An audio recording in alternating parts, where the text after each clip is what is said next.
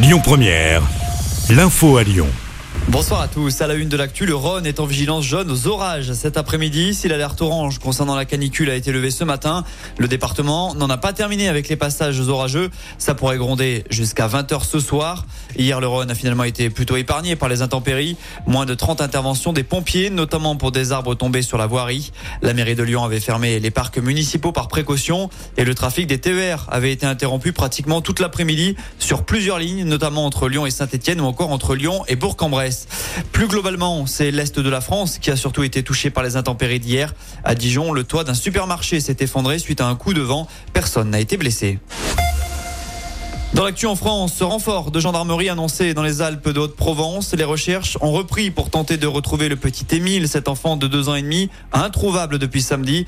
À ce stade, l'enquête se concentre sur les témoignages des deux habitants affirmant avoir vu l'enfant dans la rue. C'est ce qu'a indiqué le procureur de la République. Il a également ajouté que les opérations de ratissage se termineraient aujourd'hui. Retour chez nous, lui a perturbé le trafic de l'aéroport Saint-Exupéry à cause d'un brouilleur GPS. Un chauffeur de poids lourd a été interpellé avant-hier du côté d'Oulin. Selon le progrès, il s'est défendu en expliquant qu'il avait installé cet outil pour ne pas être localisé par son patron. Souci, le brouilleur a aussi perturbé le dispositif de sécurité de l'aéroport lyonnais. Le conducteur en cours 6 mois de prison et jusqu'à 30 000 euros d'amende. Après les résultats définitifs du bac, en début de semaine, on connaît désormais ceux du brevet dans l'Académie de Lyon. Le taux de réussite est de 89,2%, un chiffre en hausse. Dans le Rhône, les collégiens ont fait un petit peu mieux puisque 89,7% d'entre eux ont obtenu leur diplôme.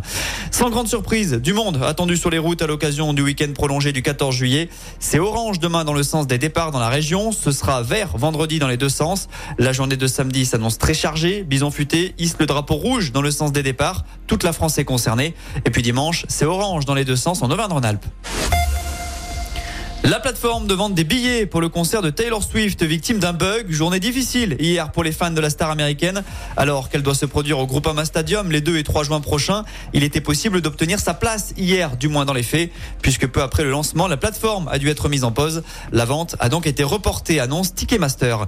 On passe au sport en cyclisme. Place à la 11e étape du Tour de France aujourd'hui. 180 km en cours entre Clermont et Moulins. Hier, c'est l'Espagnol Peyo Bilbao qui s'est imposé à Issoire. Jonas Vindegarde et lui toujours maillot jaune.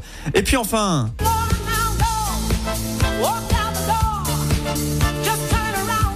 Cet anniversaire, il y a 25 ans, l'équipe de France de foot remportait sa première Coupe du Monde en battant le Brésil 3-0.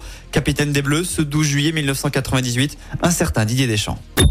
Écoutez votre radio Lyon Première en direct sur l'application Lyon Première, lyonpremière.fr et bien sûr à Lyon sur 90.2 FM et en DAB+. Lyon Première Come, yeah.